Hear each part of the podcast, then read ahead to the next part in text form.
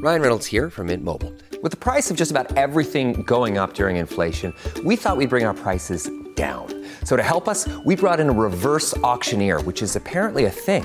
Mint Mobile unlimited premium wireless. Ready to get 30, 30, bit to get 30, bit to get 20, 20, 20, bit to get 20, 20, bit to get 15, 15, 15, 15 just 15 bucks a month.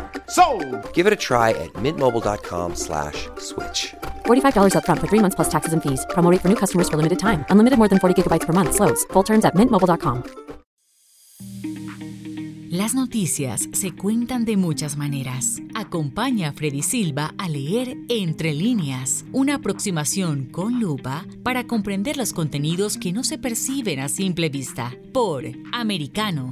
Comenzamos. ¿Qué tal amigos? Reciban todos un caluroso y fuerte abrazo. Soy Freddy Silva, contento de acompañarlos en este nuevo capítulo de Entre líneas a través de Americano. No se olviden que además de la radio en Sirius XM canal 153, también nos pueden escuchar por www.americanomedia.com, www.americanomedia.com y también descargando nuestra aplicación americano disponible para los dispositivos de Apple y también de Android.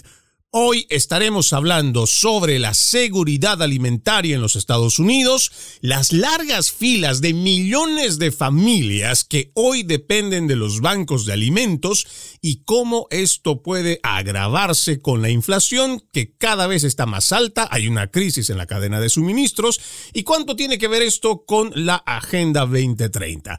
Hemos invitado a Guillermo Rodríguez Navarrete, doctor en nutrición humana por la Universidad de Granada, licenciado en farmacia, en, tiene un posgrado en medicina del estilo de la vida en Harvard Medical School, autor y editor de varios libros sobre distintas áreas de la nutrición y alimentación. Fue el primer español en ser nombrado Fellow de la American College of Nutrition y también miembro de la American Society for Nutrition y Doral Pro Health, una fundación que ofrece servicios de salud gratuitos a personas sin seguro médico aquí en el estado de la Florida.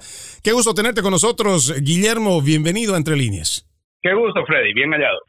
Bueno, arranquemos eh, con esto de lo que es la seguridad alimentaria porque al momento de nosotros hablar de este tema, lo primero que se me viene a la mente es la revolución verde, esta revolución que se propone en los años 60 y que hace o le hace creer al mundo de que a través de la modificación genética de ciertas semillas vamos a acabar con, con el hambre en el mundo, cosa que hasta el sol de hoy pues no se cumple y vamos viendo que esto no solamente se tra traduce en hambre y gente que muere por hambre en muchas partes del mundo. Bueno, probablemente era mucho más fácil engañar a la gente en los 60 cuando el problema estaba comenzando o comenzando a ser creado y no ahora cuando después de 60 años hemos visto que esa revolución verde no solo no ha solucionado nada, sino que ha causado más desnutrición y más destrucción. Cualquiera que como yo haya estado trabajando en alguno de esos países donde reina el hambre y la desnutrición, sobre todo la desnutrición infantil, sabe que no hay nada verde que quite el hambre. No hay nada verde que recupere a un niño con desnutrición. Lo único que recupera a un niño con desnutrición son los alimentos ricos y densos en nutrientes, que como la FAO muy bien explica, y, y, es la FAO, la agencia internacional que siempre estuvo detrás de recuperar a niños con desnutrición en esos países, antes de que fuera tomada, modificada y alterada tremendamente en sus bases por la Organización Mundial de la Salud. La FAO definía los alimentos densos de nutrientes, que es como los únicos capaces de recuperar a un niño con desnutrición, como la carne, el huevo y el pescado. Los alimentos que toda la vida, bueno, se han usado para alimentar a un ser humano desde su base. Ahora, con esos alimentos de los bancos de alimentos que normalmente se donan a los países con desnutrición y que a mí, como te digo, me tocó trabajar con ellos en Guatemala, en Honduras, Nicaragua en El Salvador entre 2010 y 2014, yo pude ver como un niño jamás se recupera de la desnutrición dándole aceite de soja y maíz y frijoles y todo lo que le dan esa ayuda humanitaria. La única forma de recuperar a un niño es darle comida de verdad, darle huevos, darle mantequilla, darle carne, darle pescado y darle cosas que tienen los nutrientes que el cuerpo necesita. Han hecho creer que esta revolución verde iba a alimentar países y no lo han hecho. Ahora están haciendo otra especie de revolución verde, es la que en vez de esos organismos internacionales están utilizando Netflix para decirle a la gente, ser vegano y confíele a la lechuga su nutrición. Es otra cosa, ¿verdad? Pero eso no es cierto tampoco. Y ahora, después de estar recuperando niños en Guatemala que no se recuperaban con eso, ahora tengo que recuperar gente en Miami que después de hacerse veganos por un tiempo, pues tienen problemas de todo tipo porque la humanidad nunca ha sido vegana antes. Si tú hablas con los veganos, con cualquier vegano, por muy convencido que esté, por mucho que defienda el veganismo, todos se van a reconocer que necesitan suplementarse en B12. Esa vitamina, que siendo vegano, pues no tienes acceso a ella. Y si los suplementos de B12 empezaron a existir en 1950, ahí tienes la prueba de que la humanidad antes de 1950 nunca fue vegana, nunca lo necesitó y nunca fue necesario hacerlo. Entonces, han sido capaces de convencer a demasiadas generaciones que esa revolución verde era la solución para el planeta, pero lo único que puede ser una solución para el planeta es que consigamos tener disponibles los alimentos que nos permiten, con muy pocas comidas, estar nutridos y sin hambre. Y si tengo un alimento que me permite comer una vez al día y estar sano y no tener hambre, ¿por qué voy a comer cinco veces al día? Otra cosa. Por supuesto que lo que la industria, la industria de la comida quiere que tú comas más veces, porque ellos venden comida. ¿Y cómo van a querer que tú comas una vez comparado con que comas cinco veces? Y si además tú sabes que los mismos stakeholders, o sea, las mismas corporaciones que dirigen las grandes empresas que fabrican comida, son las corporaciones que controlan las grandes empresas de la industria farmacéutica. Y tú sabes que a más coman, y sobre todo a más coman determinadas cosas, van a enfermar más, pues tú tienes ahí el combo perfecto, porque estás promoviendo unas políticas que hacen que las personas se conviertan en tu objetivo y que te beneficien tanto a tus empresas de comida como a tus empresas farmacéuticas porque se enfermen. Para que una persona cuente para esas grandes corporaciones como profitable, no sé cómo traducirlo en español, como...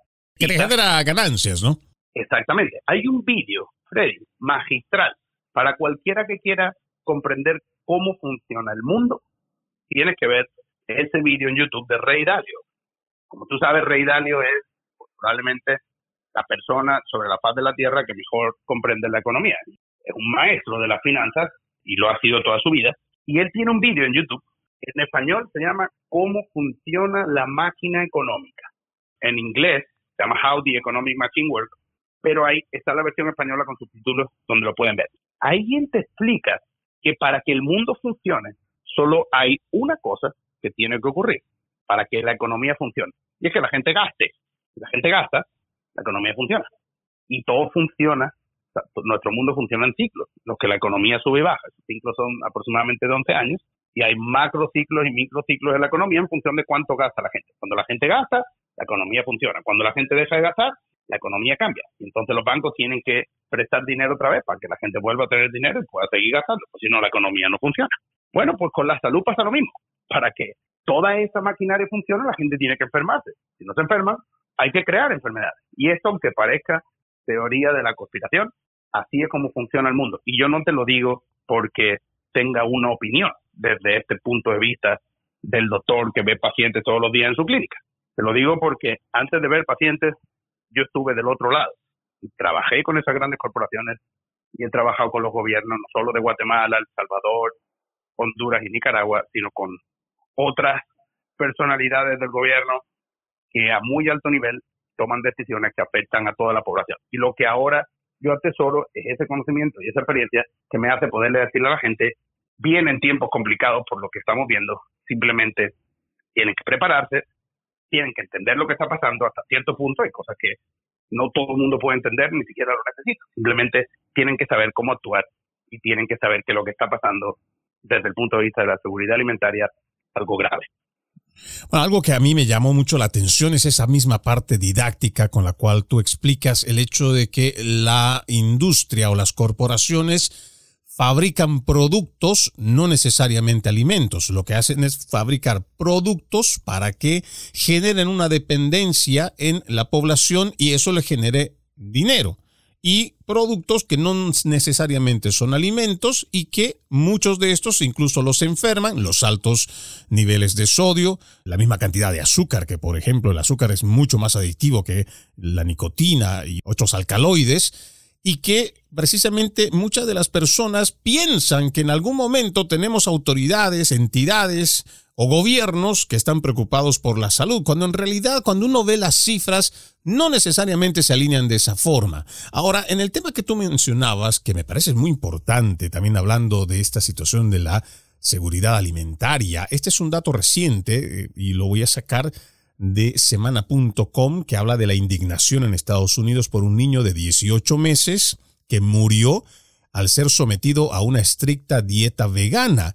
En su defensa, la madre advirtió que era una dieta a la que estaban sometidos todos los miembros de su familia y que en el caso del menor fallecido estaba complementada con leche materna.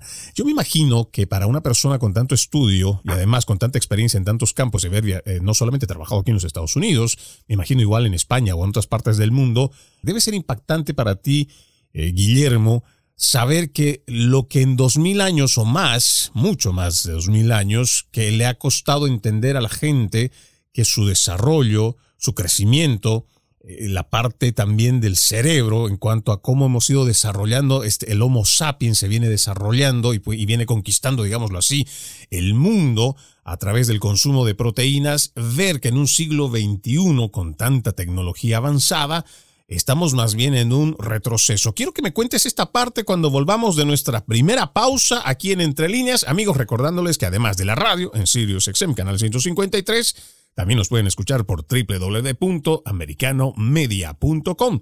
Ya regresamos. En breve regresamos con Entre Líneas, junto a Freddy Silva por Americano.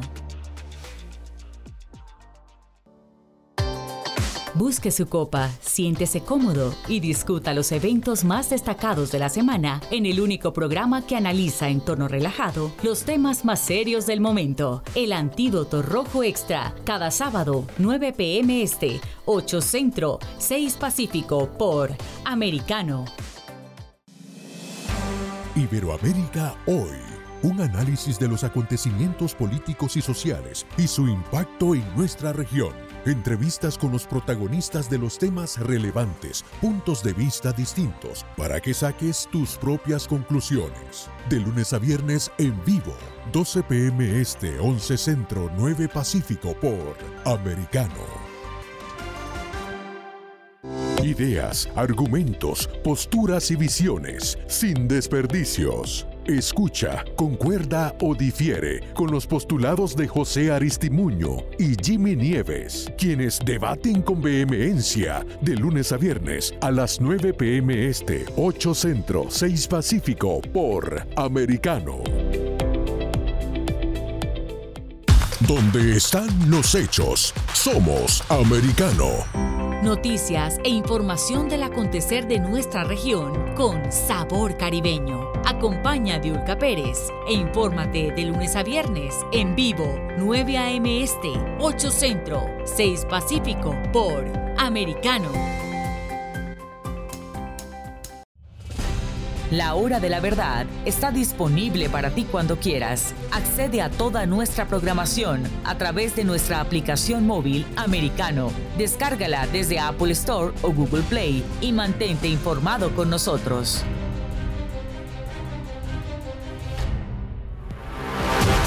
Siempre en el saber, siempre en la verdad, siempre americano. Estamos de vuelta con Entre líneas, junto a Freddy Silva por Americano.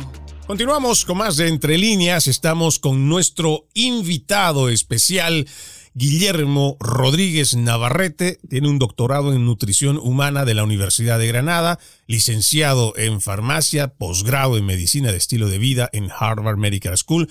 Te preguntaba, Guillermo, antes de ir a la pausa, que con tanto conocimiento que uno va adquiriendo y además con la evolución de tantos años de saber cuáles son los alimentos básicos que han permitido al Homo sapiens llegar hasta un 2021 con tanta tecnología y con tanto avance, parecería que estamos yendo en retroceso en cuanto a más que todo ideologías, porque pienso que esto parte más de una ideología y por supuesto también de una agenda globalista que lo que quiere es tener gente dependiente y que lo que necesita para ello, pues es personas que, no voy a decir que no piensen, pero que por lo menos sean dependientes tanto de sus productos como de su sistema. Y tú lo decías muy bien al inicio. La naturaleza fabrica alimentos que dan vida. El ser humano fabrica alimentos que dan plata. Toda la vida nos hemos alimentado de esos alimentos que la naturaleza fabrica y con los cuales estamos en equilibrio porque están formados con las mismas leyes biológicas que nuestros cuerpos. La vida, la biología, viene todo del mismo sitio. Todos salimos de un sitio y acabamos en el mismo sitio cuando terminamos nuestro paso por aquí. El problema es que cuando el hombre se mete a hacerle competencia a la naturaleza a la hora de fabricar comida, el hombre es más vivo que la naturaleza. No más sabio, pero sí más vivo. Trata de ser más astuto que la naturaleza. Bueno, y la astucia, cuando se trata de empresas que son las que fabrican alimentos, por lo menos las grandes corporaciones, esas no están ahí para hacerte feliz a ti, están ahí para hacer feliz a sus accionistas. Por eso cotizan en bolsa por eso son corporaciones, no, no son ONGs que fabrican comida. Y para que una empresa que fabrica comida sea rentable, la comida tiene que ser adictiva. Es muy difícil que la gente sea adicta a una berenjena o a una coliflor. Nadie se levantaría a las 11 de la noche de la cama o del sofá a buscar una coliflor en la nevera, pero sí un helado o una tableta de chocolate. Entonces, esas grandes corporaciones lo que van a lo que van a promover fabricar es chocolate y cosas que hagan que la gente lo consuma masivamente todos los días y compulsivamente. Y eso no pasa con las coliflores. Entonces, eso ha creado una economía basada en productos, no en la comida de toda la vida. Y esa economía de productos, esas grandes corporaciones también son dueñas del marketing y pagan anuncios en la radio. Tú no has visto nunca un anuncio de coliflor, ni en la radio ni en la televisión. Ahora que la industria del huevo la industria de la carne están empezando a hacer algunas cositas por ahí, pero lo que hacen son congresos, algunos estudios y algunas cosas, no para promover sus productos, sino para defenderse de tanto ataque, porque el cinismo ahora mismo de los medios de comunicación y de algunos profesionales de la salud está en culpar, y esto es muy importante que lo entiendan, está en culpar a los alimentos antiguos de las enfermedades modernas. ¿En qué cabeza normal y sana, con sentido común, cabe la idea o el concepto de que los alimentos ancestrales puedan causar las enfermedades modernas? ¿En qué cabeza cabe? Si eso fuera así, las enfermedades modernas no serían modernas, serían ancestrales, porque ya habrían causado ese problema antes. Si la carne causara cáncer de pulmón, ¿por qué Argentina o Brasil o los países donde reina el consumo de carne no tienen más cáncer de colon? ¿Por qué usted me quiere convencer de que son las cosas antiguas las que causan los problemas modernos? Es la comida moderna y las cosas que hemos hecho durante el último siglo lo que ha causado los problemas crónicos que tenemos ahora y que nuestros bisabuelos no tenían. Ese cinismo, además, se ve ayudado, porque si todavía fueran los políticos, pues muy fácil identificarlo, es decir, joder, esta gente se ha vuelto loca, vamos a hacerle caso a los científicos. El problema es que hay científicos que por eso mismo que tú decías, porque tienen más la alimentación como parte de una religión que como parte de la ciencia, ellos no lo hacen con mala intención. Pero hay doctores promoviendo el veganismo que son los que deberían ir a la cárcel por cosas como la que tú has contado de la muerte de ese bebé de 16 meses, en vez de su madre. Porque su madre no quería matar a su hijo. Su madre alimentó a ese niño, al igual que a toda su familia, con una dieta vegana, porque hay doctores que con la credibilidad que se les presupone por ser profesionales de la salud, y algunos de ellos con miles y cientos de miles de seguidores en redes sociales, promueven el veganismo cuando ni siquiera ellos mismos son veganos, porque cínicamente terminan comiendo otras cosas como pescado y huevos, y solo lo sabemos cuando son pillados infraganti por otros influencers o por otras personas que los ven y le hacen un vídeo, como el alcalde de Nueva York, que después de promover los viernes veganos en todas las escuelas de Nueva York, tuvo la mala suerte de que el restaurante, de que el camarero de su restaurante favorito, donde va todos los días, saliera a los medios diciendo, vegano el alcalde. Si yo le sirvo pescado todos los días. Ese impresentable está obligando a la escuela a hacer un día vegano en, en, la, en la agenda de estos niños, con esos viernes veganos, y que escribió un libro de alimentación, no siendo profesional de la salud, escribió un libro en favor del veganismo, que seguro no lo escribió él, sino que fue parte de esta agenda que tienen las grandes corporaciones, que le dieron el libro solo para que pusiera el nombre, pues ese impresentable ni siquiera es vegano. Y, y, le está diciendo al mundo que lo es y le está diciendo al mundo que lo sea. Ejemplos como estos yo podría ponerte miles. Y lamentablemente esa gente son los que cargan con la responsabilidad de todo eso que está pasando. Gracias a Dios, también estamos personas del otro lado, tratando de advertir a la gente de bien que no se tiren a un estilo de vida que no es compatible con nuestro diseño original.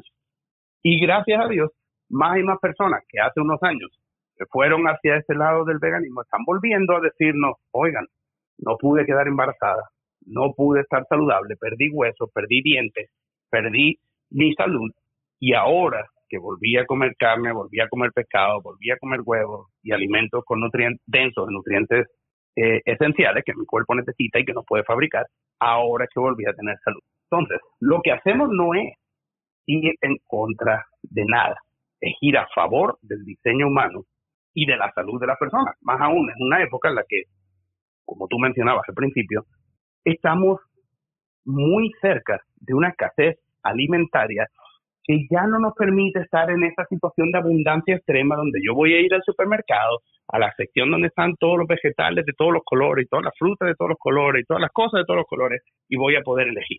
Y todo hace pensar y todo hace prever que vamos a tener una situación de escasez alimentaria. Lo siento mucho, pero usted tiene que aprender a comer eficientemente. Y todos los valores éticos que a usted le hicieron hacerse vegano no sirven, porque hacerse vegano o esa especie de revolución verde de Netflix que hay ahora no es ni mejor para el planeta ni mejor para ti. Mejor para el planeta porque el uso de pesticidas, de, herbicidas y fertilizantes y todo eso está matando nuestro suelo para producir comida que ni siquiera sacia, para producir comida que nos hace comer cinco veces al día. Sin embargo, con un, o sea, tú puedes tener eh, en un acre de tierra una plantación de, de coliflores, ya que estábamos hablando de eso. Pero tú con una coliflor no alimentas una familia ni siquiera, no solo un día, ni siquiera durante una comida. Pero tú con una vaca alimentas una familia por un año y te hace falta ese mismo acre, o a lo mejor un poco más. Pero es un año una familia entera. Son 400 kilos de carne. Y ahí están todos los nutrientes que el cuerpo necesita, todas las cosas que te sacian, la grasa para el cerebro, la, la, las cosas que te hacen estar vivo y que nos han hecho siempre estar vivos. Trata de sobrevivir comiendo coliflor. Nosotros tenemos que ser inteligentes de cara al futuro y la gente necesita entender lo que hay detrás y que ni es mejor para el planeta, porque una vaca, imagínate, una vaca está ahí y come, come, come el, el pasto de la tierra y luego, con perdón, caga en esa tierra y eso termina formando parte de, de, la tierra de nuevo y es un ciclo que se retroalimenta. Pero con los pesticidas y con los fertilizantes no pasa eso. Empobrecemos el suelo y nos cargamos la tierra. Y si hablamos de los animales, la gente piensa, no, yo lo hago por los animales, por empatía. Bueno, porque usted tiene que saber comiéndose una ensalada, usted está matando más animales que comiéndose un steak, un filete de carne. Porque para que usted se coma un filete de carne solo tiene que morir un animal. Para que usted se coma su ensalada, tienen que morir cientos, si no es que miles de grillos, sapos, hormigas, culebras, ratones, todo tipo de insectos que viven ahí en el campo y que se comerían su lechuga antes que usted, si no fuera porque el granjero los mata. Y eso la gente no se da cuenta, porque nunca han tenido que crecer su propia comida. Cualquiera que haya crecido vegetales sabe que tiene que matar un montón de animales antes de, hacer su cosecha. Y a no ser que usted crea que una vaca tiene más derechos que un grillo, usted está matando animales también con su ensalada. Criar una vaca de la forma correcta no causa daño. Comerse un huevo de una gallina que pone huevos ni siquiera es perjudicial porque la mayoría los huevos ni siquiera están fecundados, ese huevo se va a pudrir. ¿Por qué no se lo va usted a comer? ¿Dónde está la crueldad en comerse un huevo? La crueldad es dejar que se pudra. Yo otra vez parto, ¿no? De este punto que es más ideológico, pero acompañando lo que tú mencionas en cuanto a la agenda, yo lo he comentado en más de una oportunidad que existe, y esto es de forma pública, que usted lo puede encontrar en las ocho predicciones del Foro Económico Mundial, en la página oficial del Foro Económico Mundial.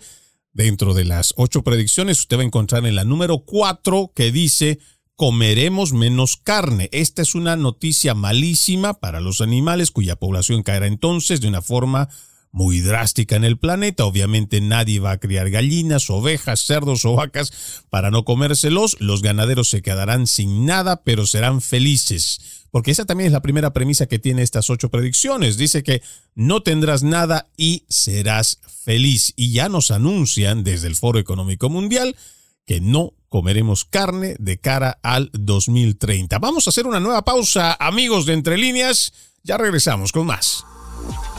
En breve regresamos con Entre líneas, junto a Freddy Silva por Americano. Una mirada global de la influencia de Medio Oriente en el mundo occidental, junto a Hannah Beris, cada sábado en Israel hoy, 2 p.m. Este, 1 Centro, 12 Pacífico, por Americano. Los avances científicos y tecnológicos relevantes, Internet, redes sociales y el mundo de los videojuegos en Talk con Pablo Quiroga. Conéctate de lunes a viernes, 2 p.m. Este, 1 Centro, 11 Pacífico, en vivo por Americano.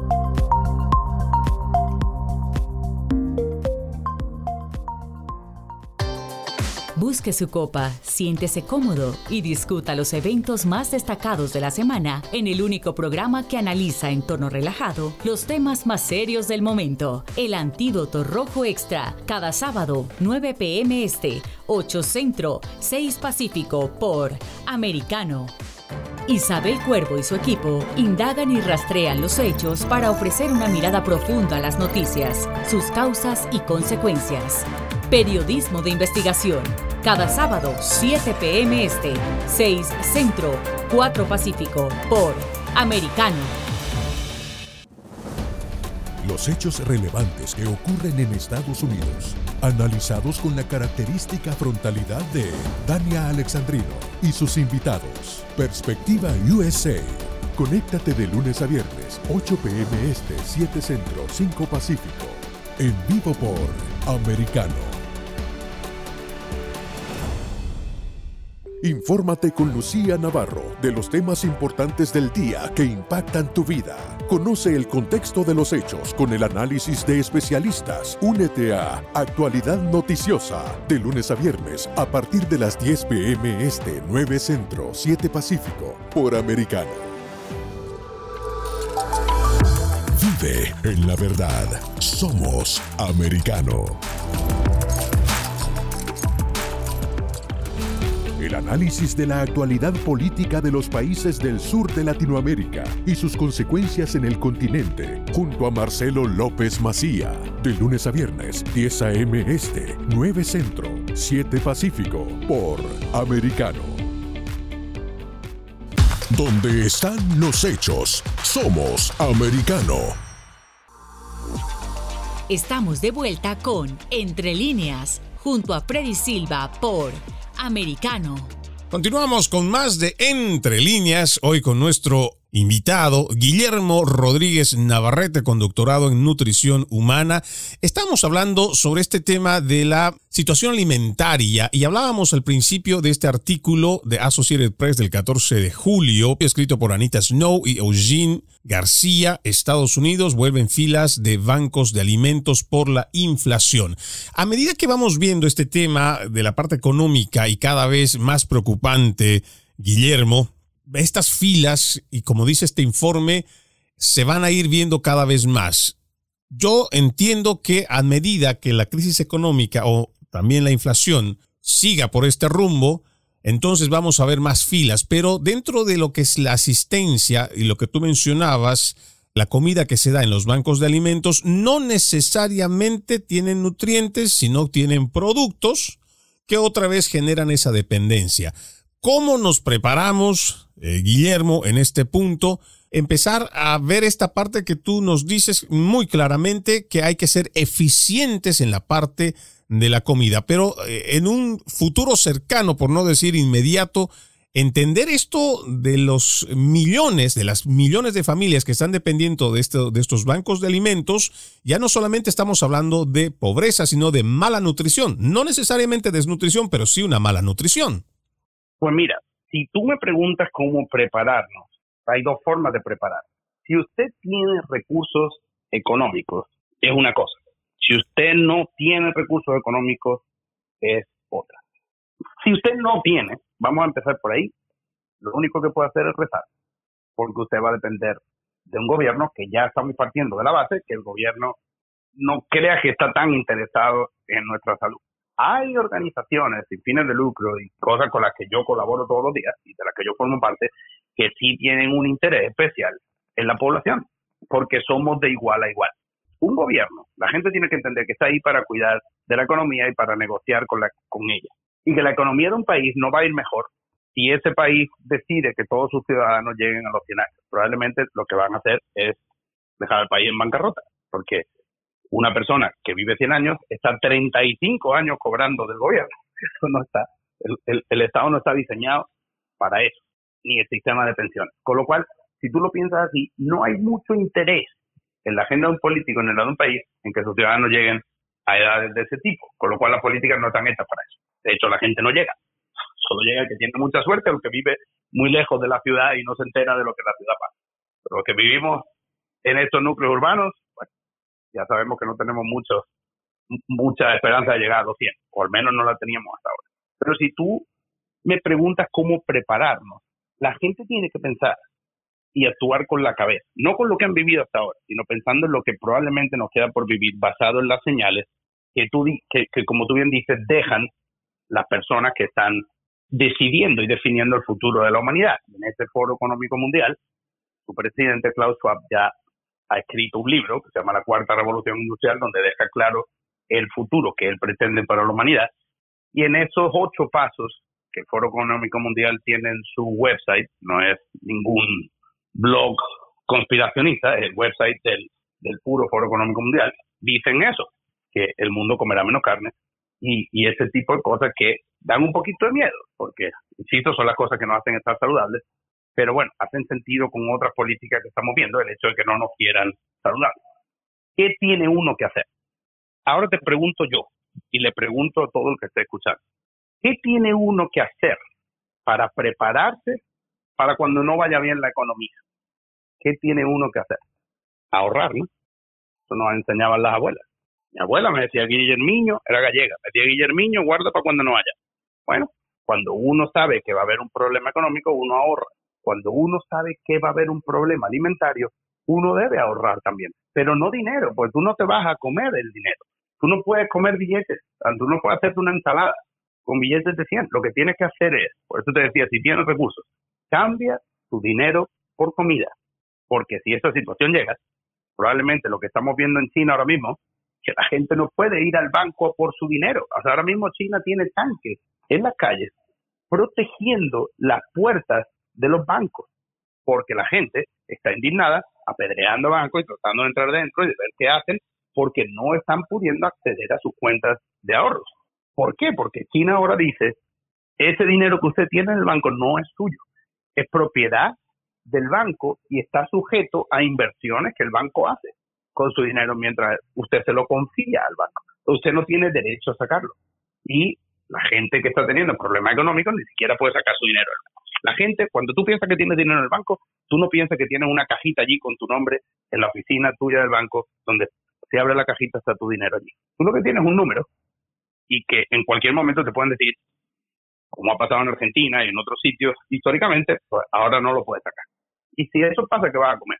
Si hablamos solo de sobrevivir, a comprar comida y agua, porque los demás no lo necesitamos para sobrevivir, a lo mejor para vivir, pero no para sobrevivir. Tú no necesitas, o sea, tú no te mueres si no tienes un carro, tú no te mueres si no tienes un reloj, tú no te mueres si no tienes todas las cosas que tenemos, lo que te mueres si no tienes comida y agua. Sí que parece que van a empezar a cobrar mucho más por el agua. eso está también en los planes del Foro Económico Mundial. El caso es que tú puedes tener un pozo en tu casa y ya no te cobra nada por el agua. Pones un filtro ahí y tienes agua gratis. Pero la comida es complicado. Porque incluso si tú crees que vas a tener derecho a fabricar tu propia, tu propia comida y que vas a tener tu, tu vaca, tu, tu estanque y tu, y tu gallina, a lo mejor no. Ya en Australia, el gobierno acaba de prohibir que las personas produzcan su propia comida. Y lo han prohibido con una ley que dice, como siempre, que es por ellos, que es para protegerlos a ellos. Es porque el hecho de que la gente cultive su propia comida puede generar virus y pandemias y cosas así porque la gente no sabe. Estupideces que lo que hacen es coartar la libertad de la gente porque uno ya ve por dónde va la cosa. Aún a riesgo de parecer conspiracionista, a mí ya eso es algo que me importa poco porque, insisto, las cosas ya están demasiado claras y ya que más da decirlas, si, están ahí delante. Entonces, lo único que uno puede hacer es, uno, aplicar todo lo que hemos hablado el día de hoy y saber que uno necesita carne, huevo y pescado para estar vivo. El resto de cosas no son tan necesarias. El resto de cosas son adornos. Usted quiere comer fruta, cómala, pero no se va a morir sin ellas. Usted quiere comer vegetales, cómalo, pero no se va a morir sin ellos. Este niño de 16 meses se murió porque su madre lo alimentaba solo con fruta y verdura. Incluso le daba leche materna, pero con fruta y verdura sola, un ser humano no puede vivir. Pero con carne y pescado sí. Entonces, ¿cómo yo acumulo pescado de la misma forma que acumulo dinero en el banco? Vamos a decir, no voy a cambiar todo mi dinero por carne y pescado, pero voy a cambiar la mitad de él. ¿Qué es lo peor que puede pasar? Que pase un tiempo sin gastar en comida y me la compro. Es una forma de tener dinero o de tener un valor en algo distinto. ¿Cómo yo puedo acumular pescado? Facilísimo. Compre lata. Las latas duran 10 años. ¿Cuánto puede durar una lata de atún? Una eternidad una lata de mejillones, una lata... Los mejillones, por ejemplo, que son súper baratos, son una fuente de nutrientes brutal, brutal para el cuerpo. Entonces, usted almacena atún en lata, almacena salmón en lata, almacena mejillones en lata, almacena sardinas en lata, y usted no necesita mucho más. Ocupa un poco espacio y da muchísimos nutrientes. Con una lata de sardina al día, usted vive feliz de la vida obviamente se va a tener que acostumbrar, no se va a pegar los festivales que se pegaban antes, pero es que llegado ese, ese punto, si es que llega, ojalá que no, pero si es que llega, que es para lo que la gente se tiene que preparar, por si llega, pues uno tiene que tener esos recursos. Si no llega, pues oye, aleluya, vaya a salvar y celebre. Pero si llega y no está preparado, ¿cómo uno, ya sabemos que el pescado es fácil de acumular, cómo uno acumula o almacena huevos? Tiene que ser con la gallina si usted no puede tener una gallina o dos, o tres, o cuatro, o cinco, pues no puede. Sencillamente pues no duran. Con la carne es un poquito más sencillo que con los huevos, porque usted puede comprarse un congelador y poner la carne allí. Y ya cada vez hay más personas, más ganaderos, que ahora usted va a ver que van a querer vender su carne rápido y a personas cercanas, porque el gobierno, en el momento en el que le quieran poner el sello de la USDA para venderlo en supermercado, lo va a coser a taxes, porque ahora van a, bueno, ya lo están haciendo en algunos países, le, están poniendo un impuesto por lo que supuestamente las vacas contaminan. Ellos no tienen un impuesto para lo que contaminan sus aviones privados, eso sí pueden, si tienen derecho a contaminar. Pero las vacas son las que tienen el culpa, las que tienen culpa de, del supuesto cambio climático. O sea, ellos inventan el problema, inventan al culpable y te cobran a ti para hacer, para compensar todo el problema que se inventaron. Por eso ellos siempre tienen que crear el problema, si no, no te pueden vender la solución. Y esto ha sido así siempre y no va a cambiar ahora. Lo que uno tiene que ser es un poquito más inteligente y hacerse amigo de todas esas personas que usted ahora mismo en Google va a poder sacar un montón de granjas alrededor de su ciudad que le van a vender encantado la carne directamente a usted, sin pasar por ningún supermercado.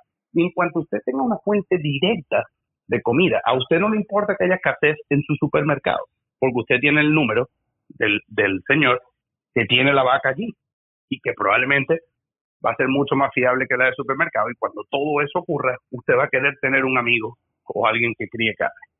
Lo que yo y muchas personas hemos hecho es tener ese congelador lleno de carne. Si usted compra media vaca o una vaca entera, usted va a pagar la libra de carne a 3 dólares en vez de 30. Una, una vaca, o sea, una carne grasa lo mínimo lo que uno la encuentra es a 15 dólares la libra aquí en Estados Unidos. Y si es carne molida o algo así un poco menos caro, te va a costar 10. Pero comprarla a 3 es muy buena inversión porque uno tiene ese congelador en su casa lleno de carne y si pasa algo, ahí tiene suficiente.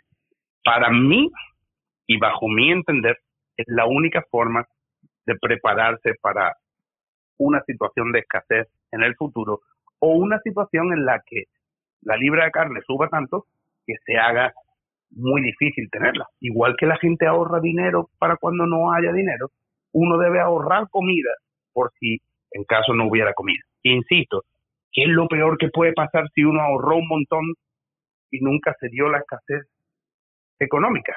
Bueno, uno se lo gasta se lo termina, se lo termina comiendo. Y creo que es muy importante, además, tomar estas previsiones, porque estamos viendo, y esto otra vez son datos oficiales los cuales estamos mencionando, se habla de 40 millones de estadounidenses que están dependiendo ahora del SNAP, del programa federal de cupones de alimentos en los Estados Unidos. Vamos a una nueva pausa, amigos. Ya regresamos con más. En breve regresamos con Entre líneas, junto a Freddy Silva por Americano. Noticias e información del acontecer de nuestra región con sabor caribeño. Acompaña a Diulca Pérez e infórmate de lunes a viernes en vivo 9 a.m. Este, 8 Centro, 6 Pacífico por Americano. Donde vive la verdad. Somos americano. Los hechos relevantes que ocurren en Estados Unidos, analizados con la característica frontalidad de Dania Alexandrino y sus invitados. Perspectiva USA. Conéctate de lunes a viernes, 8 pm este, 7 centro, 5 pacífico. En vivo por Americano. Perspectiva USA está disponible para ti cuando quieras. Accede a toda nuestra programación a través de nuestra aplicación móvil americano.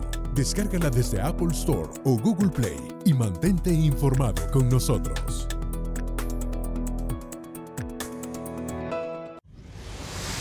Diego López y Dianelis Guerra comentan y analizan el acontecer deportivo, torneos, campeonatos y la actuación de tus atletas favoritos en Deportes Americano. Sábado, 10 pm este, 9 centro, 7 pacífico por Americano.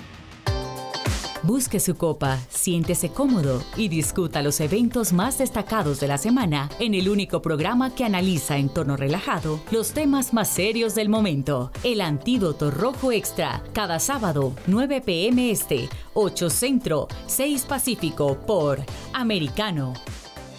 Los hechos relevantes que ocurren en Estados Unidos, Europa, Asia y Medio Oriente, vistos con la mirada experta de la internacionalista Lourdes Subieta, en Así está el mundo, de lunes a viernes, 11 a.m. Este, 10 Centro, 8 Pacífico, en vivo por Americano.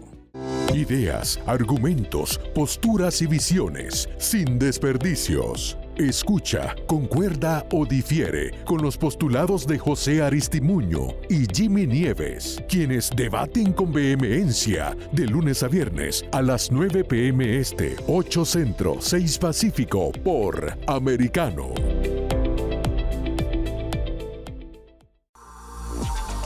Estamos de vuelta con Entre líneas, junto a Freddy Silva por americano. Gracias por continuar con Entre Líneas. No se olviden que además de la radio en Sirius XM Canal 153, también nos pueden escuchar por www.americanomedia.com www.americanomedia.com y también descargando nuestra aplicación americano disponible para los dispositivos de Apple y también de Android.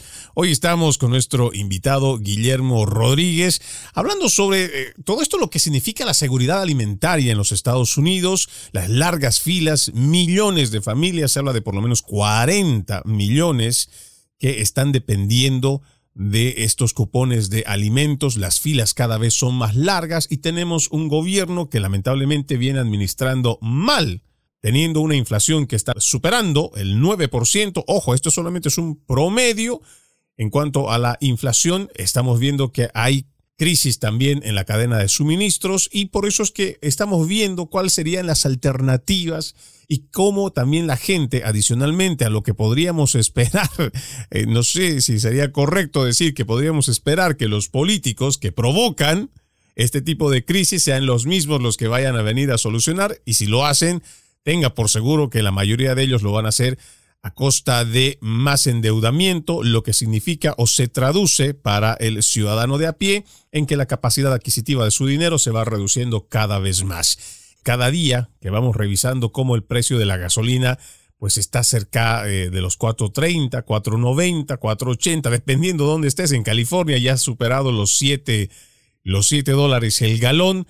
Pues hay cosas que a mí me preocupan muchísimo cuando se trata de esta agenda ecologista eh, Guillermo, donde no interesa, y esto lo hemos escuchado por parte del secretario de Energía decir esta semana, que un poco de dolor es, eh, es necesario, o sea, el dolor estadounidense al momento de pagar por la gasolina más cara, porque cada vez tu dinero tenga menor capacidad adquisitiva, pero que eso es beneficioso para la población. Esas cosas, esas declaraciones, a mí me preocupan mucho porque estamos muy claros que este gobierno está tan ideologizado y tiene una agenda que es la agenda ecologista que la va a imponer, le guste o no lo que diga la gente. ¿O cómo es como tú lo percibes, Guillermo? Bueno, yo lo percibo y esto aquí te va a hablar Guillermo, no el doctor Navarrete, porque te va a hablar el ciudadano que se preocupa por estar un poco más informado, aunque me sirve mi parte como científico para darme cuenta que la agencia ecologista, la agenda ecologista que tú mencionas, no es más que una agenda económica y financiera. Lo que está es disfrazada de ecologismo para que no parezca una dictadura comunista, sino una dictadura verde, porque, bueno, al fin y al cabo es una dictadura. Lo que pasa es que cuando uno pone razones como el bien común o el bien del planeta, uno quiere poderes para ser totalitario, porque lo estás haciendo en favor de otra cosa, aunque sea mentira. Entonces, eso parece que te da poder moral de obligar a alguien. ¿Por qué han obligado a muchas personas a, ponerse la inyección esa que todos sabemos que, que se han tenido que poner muchas personas en contra de su voluntad? Porque han creado una emergencia que no existía, como en niños, por ejemplo, que no existe ninguna emergencia sanitaria porque ellos no han sido, eh, no, no, no han tenido ninguna emergencia sanitaria y sin embargo los han obligado en muchas ocasiones para escolarizarlos a, a, que tengan la bendita la bendita inyección puesta sin razón. ¿Por qué? Por el bien común. Porque nos han dicho que gracias a eso, o que por, por la gente que no se la ponía, otros se enfermaban. Entonces, por ese bien común, ellos sienten legitimidad en tomar decisiones totalitarias. Y esa dictadura sanitaria sigue a día de hoy en pie. Entonces, en, si tú quieres tomar decisiones que son buenas para esas grandes corporaciones, poder mover su ficha, tú tienes que tener una excusa y una agenda que tenga pues como objetivo el planeta o el bien común. Y eso, aunque sea mentira, te da la posibilidad de hacer lo que te dé la gana. Y eso es lo que está pasando hoy día la agenda ecologista, el cambio climático, el calentamiento global, todos los años dicen, no, en 10 años subirá el nivel del mar, en 20 años subirá el nivel del mar y las décadas siguen pasando y el nivel del mar sigue siendo el mismo. Entonces, siguen diciendo que viene el lobo, que viene el lobo, pero al final, pues todos estos gurús de, del cambio climático y de los desastres, pues pues siguen contando la misma historia generación tras generación porque la gente no le pone interés y porque todos los políticos a partir de un cierto nivel están ahí movidos por intereses que no son los nuestros lamentablemente. Eso como ciudadano a mí me importa, pero no a todo el mundo le afecta. Al final la gente lo único que le preocupa la mayoría es llegar a fin de mes. Y sí, bueno, el planeta, qué bueno, qué bien, qué fantástico. Voy antes de ver cómo llego a fin de mes, voy a bajar a, tirar la basura y lo reparto en tres contenedores. Pero eso es todo lo que les preocupa. A nivel macroeconómico o político, pues no entienden lo que está pasando. Entonces esta gente termina tomando medidas que son malas para la población sin que la población lo sepa. Y eso es lo que estamos viendo, eso es lo que está pasando, esa es una realidad que tristemente se está viviendo aquí en los Estados Unidos. Estamos entrando en ese esquema socialista como lo han implementado digamos también comunista, en Cuba, en Venezuela, en Nicaragua, donde orillan a las personas a que estén más concentradas en resolver los problemas urgentes entendamos por urgente, llevar la comida a la casa, proveer eh, techo para la familia, ropa tal vez, buscar que tengamos el transporte para llegar al trabajo y ya después estas situaciones incluso les parecen muy lejanas, muy ajenas hablar de que exista una agenda ecologista, una agenda 2030 que como ya lo eh, dijiste muy bien, eh, Guillermo, lo que viene realmente es una dictadura, un totalitarismo que nos va a venir a decir qué cosa podemos o no podemos comer y sin embargo quienes lo imponen, que generalmente son los metacapitalistas, pues ellos no se van a privar de ninguna de las cosas que nos van a decir a nosotros que nos privemos. Vamos a una última pausa, ya regresamos con más de Entre Líneas. En breve regresamos con Entre Líneas, junto a Freddy Silva por Americano. Somos Americano.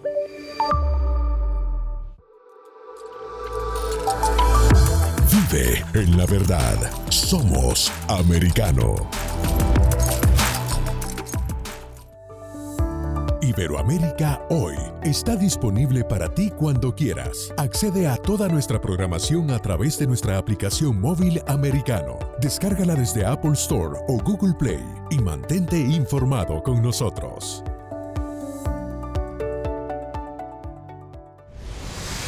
Diego López y Dianelis Guerra comentan y analizan el acontecer deportivo, torneos, campeonatos y la actuación de tus atletas favoritos en Deportes Americano.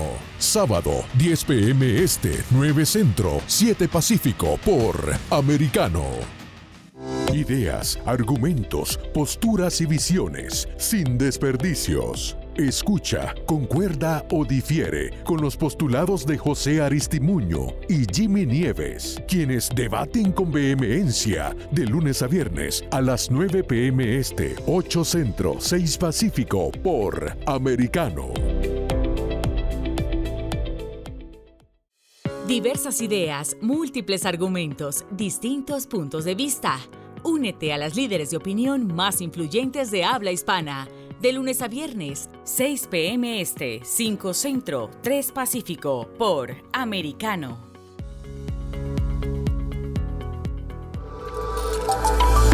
Vive en la verdad.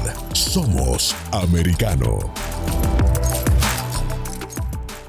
Infórmate con Lucía Navarro de los temas importantes del día que impactan tu vida. Conoce el contexto de los hechos con el análisis de especialistas. Únete a Actualidad Noticiosa de lunes a viernes a partir de las 10 pm este 9 Centro 7 Pacífico por Americano.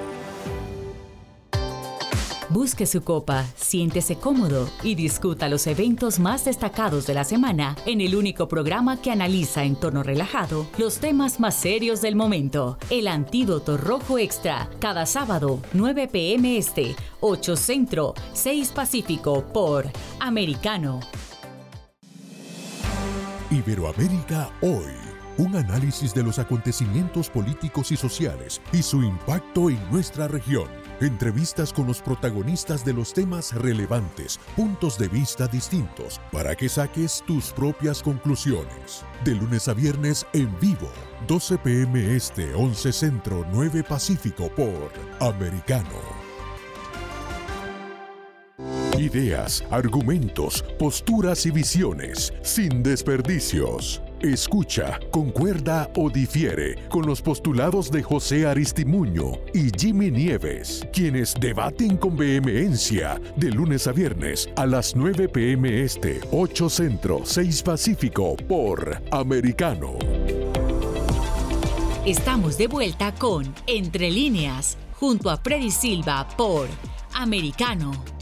Gracias por seguir con Entre líneas. Estamos en los últimos minutos del programa con nuestro invitado Guillermo Rodríguez Navarrete. Es un gusto haberte tenido con nosotros, Guillermo, pero antes de irnos quisiéramos que por favor nos hables dónde te encuentra la gente que nos escucha a esta hora de, de la tarde, de noche, aquí en Entre líneas. Prácticamente todas las redes sociales me encuentran de la misma forma, con este arroba y ese Nutrillermo, que es una mezcla entre nutrición y Guillermo, pues se me ocurrió hace mucho tiempo hacer esa mezcla de ponerme Nutrillermo sin saber que iba a llegar a tanta gente, pero ya no hay que lo cambie. Así que esa es mi, esa es mi arroba, Nutrillermo en Instagram, en Twitter, en YouTube, en cualquier red social, me va a encontrar por ese nombre. La que tiene más actividad es Instagram, ahí es donde estoy todo el día, en las historias y, en los posts, ahí es donde más comparto, ahí es donde tengo la comunidad más grande. Y ahí, a esa comunidad es a la que yo me he acostumbrado a servir. Y yo siento la obligación todos los días de compartirle cosas y de hacer que sus vidas estén un poco más informadas. Es como tener una familia, literalmente, de, más de un millón de personas pero es que realmente son como una familia y la mayoría de ellos sabe reconocer cuando tú inviertes tiempo en cuidarlos. Freddy, yo podría llevar otro tipo de vida más cómoda. Yo podría hablar, como muchos profesionales hacen, simplemente de lo que supuestamente me atañe, que es la nutrición. Y yo podría seguir diciendo a la gente que no coma azúcar, que consuma menos carbohidratos, más proteínas y grasas, y seguir haciendo protocolos para la artritis, para la diabetes tipo 2 y para nuestros pacientes de nuestra clínica de Miami o la de México o la de Ecuador, que en realidad es supuestamente lo único que debería importarme, según algunos que me, que me escriben y me dicen, ¿por qué se mete en política? Hable de lo suyo que es de nutrición, zapatero a tus zapatos. Pues miren, yo, gracias a Dios, tengo la facilidad de decidir cuáles son mis zapatos y no le acepto a nadie que me diga cuáles son mis zapatos, porque la gente debe saber que de la política depende lo que usted pueda comer o no. Y yo no le puedo decir a nadie que coma pescado salvaje, huevos de gallinas en libertad o carne de pasto cuando eso llega a tener precios inalcanzables para la gente. Yo no le puedo promover la seguridad alimentaria a nadie si se están haciendo políticas que restan libertad alimentaria a la gente.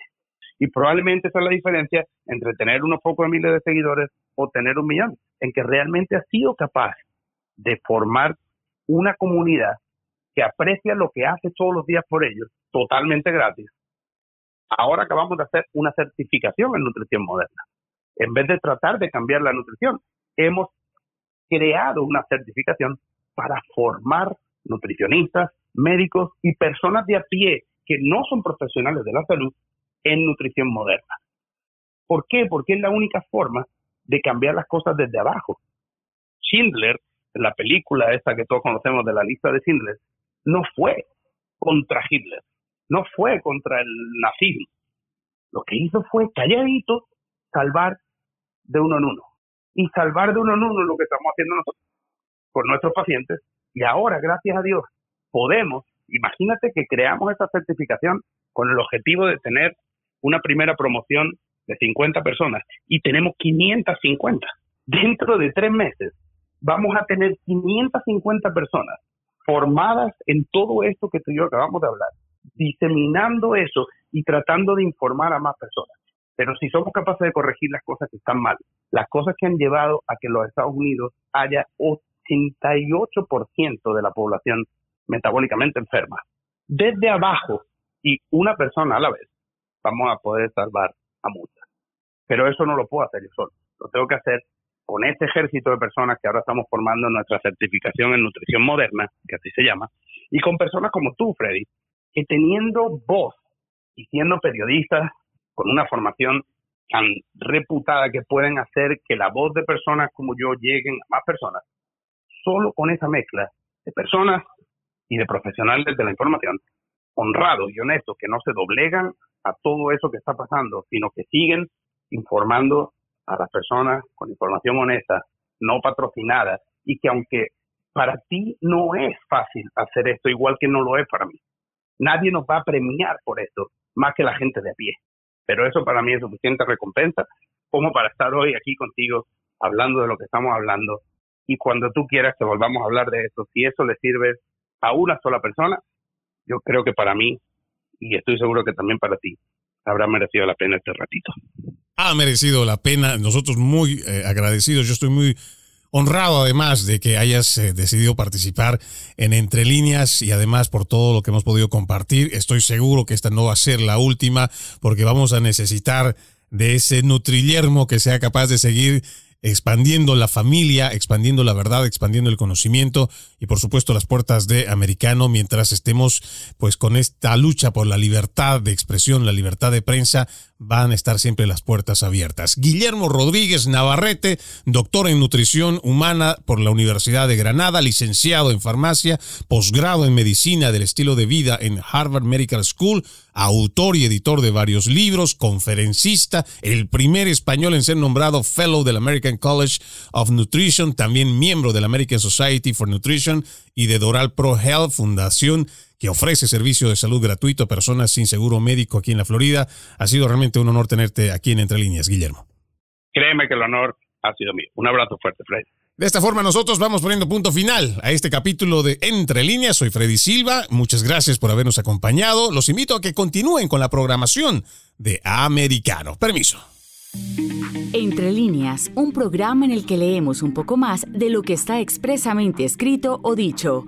Conéctate con nosotros de lunes a viernes a las 7 p.m. Este, 6 Centro, 4 Pacífico, en vivo por Americano.